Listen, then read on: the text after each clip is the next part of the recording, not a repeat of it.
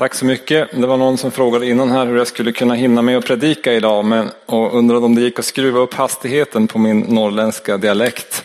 Så vi får se hur jag lyckas med det. Annars får jag försöka korta ner något på slutet. Så när det är slut så är det slut. Liksom. Jag är glad att få vara del av en eh, så här ung församling som vi, är, som vi är här med barnföräldrar och unga vuxna och tonåringar och småbarn och så. Det, för det, det är härligt, bara det i sig ger hopp för framtiden. Och temat idag som handlar om Gud, vem är du? Och att Gud inte ger upp, det handlar om, om hopp. För det är ju hoppet som gör att vi inte ger upp. Och det är också hoppet som Gud har som gör att han inte ger upp. Och det är det vi ska tala om lite grann idag. Vi är en församling här i Stockholm som har en vision om att vi vill att få se Stockholm präglat av Guds rikes närvaro. Att Stockholm ska få bli en plats som präglas av det som kännetecknar Guds rike av kärlek och glädje och frid och liv och hälsa och eh, ja, att människor mår bra helt enkelt. Och har det bra med varann och goda relationer och att ensamhet bryts och så. Samtidigt när man tittar på Stockholm, när vi tittar på vår värld så, så kan det ibland kännas hopplöst. Jag menar, just nu så är eh, corona, bara ordet gör att det känns skakigt och lite hopplöst. Man kan ju nämna andra ord som skapar känslor av hopplöshet i oss. Cancer, psykisk ohälsa, ensamhet, missbruk, utanförskap. Jag tittade på Eh, Janne Josefsson här om kvällen när han hade ett liksom inslag om skuggsamhället och alla människor som lever ibland oss men ändå på något vis inte finns. Eh, Hemlöshet. Jag möter hemlösa människor nästan varje dag här utanför kyrkan och i kyrkan för den delen också. När jag tittar på mitt eget liv eller det inre livet så finns det också saker som kan skapa hopplöshet både i mig, min personliga erfarenhet är att som, som ung man så kände jag mycket hopplöshet inför framtiden och väldigt mycket rädsla. Det har jag talat om, om tidigare. Eh, en del av oss kan känna hopplöshet över att man har hamnat i situationer som man inte kan kontrollera. Det kan ju vara i familjen, det kan handla om missbruk som jag nämnde, det kan handla om eh, andra saker. Vrede, ilska, relationer som man inte klarar av att hantera och sådana saker. Och allt det här kan skapa en, en hopplöshet i oss när vi möter det bara på ett, ett mänskligt sätt. Vi ska ta oss in i en text idag som är i vår tid tämligen märklig. Men jag tror att den är viktig för den har ett budskap till oss om om hur Jesus ser på, på hopplösa människor och hopplösa situationer. Och det är från Lukas evangeliet 8, från vers 26 till 39. Och idag, vi har ingen powerpoint idag för jag ville känna mig liksom fri att kunna sprida upp hastigheten eller vad man ska säga. Så vi kör direkt bara rakt in i bibelordet. Om du har bibel så får du läsa med, annars finns det kanske i din mobiltelefon. Annars så får du lyssna på mig. De la till vid Gerasenernas område som ligger mitt emot Galileen. De var ute och åkte båt alltså. När Jesus steg i land kom en man från staden emot honom. Han var besatt av onda andar och hade inte på länge haft kläder på sig och han bodde inte i något hus utan höll till bland gravarna. Då han fick se Jesus ropade han och föll ner inför honom och skrek Vad har jag med dig att göra Jesus, den högste Gudens son? Jag ber dig, plåga mig inte. Jesus hade just befallt den orena anden att fara ut ur mannen. Länge hade anden hållit honom i sitt grepp. Man hade bundit honom med kedjor och fotbojor och bevakat honom, men han hade slitit sönder bojorna och drivits ut i ödemarken av den onda anden. Jesus frågade honom, vad är ditt namn? Han svarade, Legion, eftersom många onda andar, andar hade farit in i honom. Och de bad Jesus att han inte skulle befalla dem att fara ner i avgrunden. Vi gör en liten paus här. Det här är en väldigt eh, bokstavlig beskrivning av, av en person som är i stort utanförskap. Som liksom har hamnat på grund, både antagligen av omständigheter och som Bibeln beskriver av, av andliga makter, ett enormt utanförskap. Alltså när man eh, inte har kläder på sig, bor bland gravarna och måste bli fastkedjad för att man inte ska störa den allmänna ordningen så är man liksom ett hopplöst fall. Det kan vi vara överens om. Eh, jag är öppen för den, för den bokstavliga tolkningen av den här berättelsen, att det finns onda makter som gör onda saker i våra liv. En del menar att det här också kan vara en, en alltså man tänker det här skrevs för 2000 år sedan, att det är en beskrivning av den tidens beskrivning av någon form av psykisk ohälsa. Jag är öppen för, för det förslaget också, men anar att verkligheten antagligen någonstans i mitten utifrån hur den här berättelsen utvecklar sig. Jag återkommer till det om ondskan alldeles strax. Vi fortsätter att läsa från vers 35. Man gick ut för att se vad som hade hänt. Då kom Jesus och fann mannen som de onda andarna hade farit ut ur sitta vid Jesu fötter. De kom till Jesus och fann mannen som de onda andarna hade farit ut ur sitta vid Jesu fötter, klädd och vid sina sinnen. Då greps de av fruktan, men de som var ögonvittnen berättade för dem hur den besatte hade blivit hjälpt. Därefter bad allt folket från Gerasenernas område att Jesus skulle lämna dem, eftersom stor fruktan hade kommit över dem. Han steg i en båt och vände tillbaka. Mannen som de onda andarna hade farit ut ur bad att få följa med honom, men Jesus skickade iväg honom med orden, vänd tillbaka hem och berätta allt vad Gud har gjort med dig. Han gick och ropade ut över hela staden allt vad Jesus hade gjort med honom. Här blir folket rädda och upprörda och vill att Jesus ska åka därifrån. För han stör liksom den allmänna ordningen. Eh, svin betraktades som orena djur i den här tiden. Och att vara svinherde var ju liksom inget eh, som var välkommet. Och på något vis så blev det här, man kan tolka det som att Jesus gör någon form av politiskt statement eller religiöst statement att, att äh, men, eh, svinen är inte något att ha. Liksom, så. Jag vet inte hur, hur folk uppfattade honom, men på något vis så uppfattades det här konstigt så att de ville inte längre ha med Jesus att, att göra. Men det Jesus gör här är att han ser den här hopplösa situationen och kommer med hjälp. För mannen blev hjälpt. Han blev fri, han blev hel, han blev, blev upprättad. Jag har mött flera personer som man kan betrakta som hopplösa fall. Jag skulle kunna berätta långa berättelser. En person har varit här och berättat om det. Han heter Steven. Han brukar ibland komma på våra gudstjänster. Om du är här så får du gärna vinka. Jag tror inte han är här idag.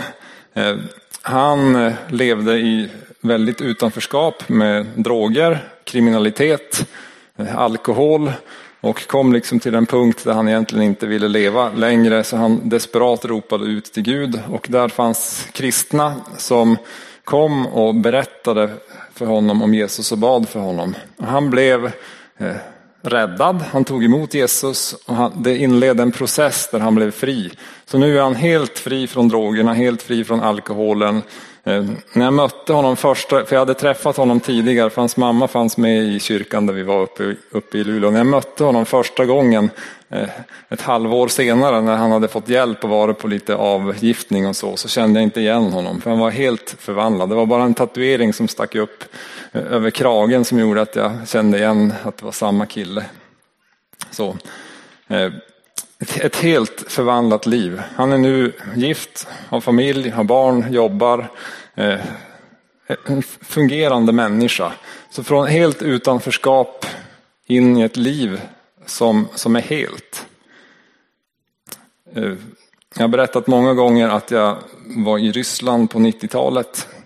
Eh, vi predikade sådana här budskap där också och folk tog det på allvar. Vilket ju är härligt. Eh, så några killar liksom var på väg till en gudstjänst, passerade en parkbänk där det låg en en helt försupen man på bänken så de liksom eh, reste upp honom, tog honom under armen, tog med honom på gudstjänsten. Han hörde evangeliet om Jesus och tog emot det och blev frälst, räddad, fri, upprättad. Och han, hans vittnesbörd var att ja, men jag fick ett bokstavligen ett nytt liv och en ny familj. En ny gemenskap, en ny chans. Eh, många av er har sett Sebastian Staxet på tv eller kanske till och med mött honom eller läst hans bok. Den här, eh, ja, han var ju också en gangster som satt fast i olika droger. Och han är ute och predikar nu och berättar om vad Gud har gjort i honom. Så att det finns hopp. Alltså Gud ger inte upp på människor. Gud ger inte upp på människor i utanförskap eller hopplösa situationer. Men det här är lite extrema exempel, eller hur? Eh, och det, det kan vara bra med extrema exempel för det, det, kan, det ger oss hopp om att Gud kan, kan, kan göra något som är lite utöver det, utöver det vanliga. Men, men för alla oss andra som inte upplever att det är så extremt så är det här också ett budskap om hopp, om att Gud inte ger upp. Jag ville komma tillbaka till det här med ondskan. I, i Bibeln så, så kallas den personifierade ondskan för djävulen. Det känner ni igen allihop. Och det kommer från ett ord som på grekiska heter diabolos. Och det betyder bokstavligen eh, den som kastar isär. Så den som splittrar. Den som kastar sig emellan för att dela på saker och ting på ett negativt sätt. Och vad är det då som, som splittrar i den här världen? Vad är det som kastar isär? Vad är det som drar oss isär? Jo, det finns ondska som, som vill, vill dra både våra egna liv och våra relationer isär. Några grejer bara som, som jag ser som kan dra isär både oss själva och våra relationer. Jag var inne på det här med missbruk av droger. Det finns mycket av det som kan dra isär både oss själva och relationerna.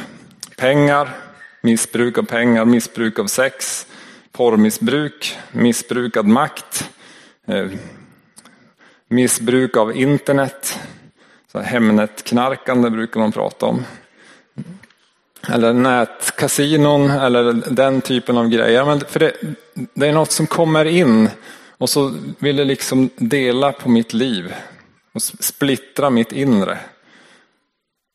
Och sen har det också kraften att splittra våra relationer när det kommer mellan mig och mina närstående och får för stor plats. Det är också i vår tid, alltså det här med överarbete, brist på vila som kan ställa till det för oss.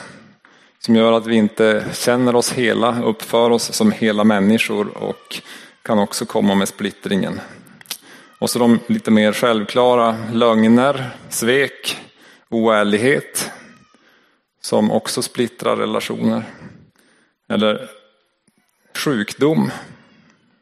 Kanske främst psykiska sjukdomar som delar upp vårat inre på olika sätt men också har chansen att splittra eh, relationer. Även en sån grej som corona ser man har liksom den här splittringseffekten. Man måste skapa distans, man måste hålla sig undan, man måste, eh, vad heter det, eh, inte evakuera, nu tappade jag ordet.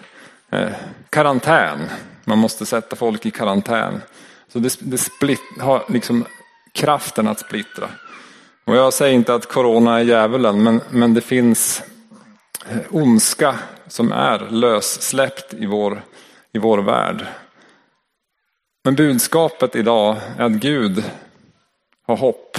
När Jesus kliver in i situationen med den här mannen som är bunden av kedjor och befriar honom så är det ett budskap till oss om, om hopp. Måste jag ta upp klockan så jag ser hur tiden går här. I Apostlagärningarna 10 och 38 så står det om Jesus. att Jesus från Nasaret med den helige andes kraft gick omkring och gjorde gott och botade alla som var i djävulens våld. Alltså alla som var påverkade av ondskan, av den här splittringen. På något sätt hjälpte Jesus. Jesus hjälpte den här hopplösa personen. Jesus kan hjälpa oss alla som lever med någon form av splittring som ondskan har orsakat i våra liv. Lukas skriver, för Gud är ingenting omöjligt. Och Jesus kan komma och möta dig och mig där vi är. Jag fick uppleva hur Jesus kom och lyfte av mycket av den här rädslan och, och, och ångesten som jag gick med som, som tonåring. Så att jag kunde få bli fri ifrån det.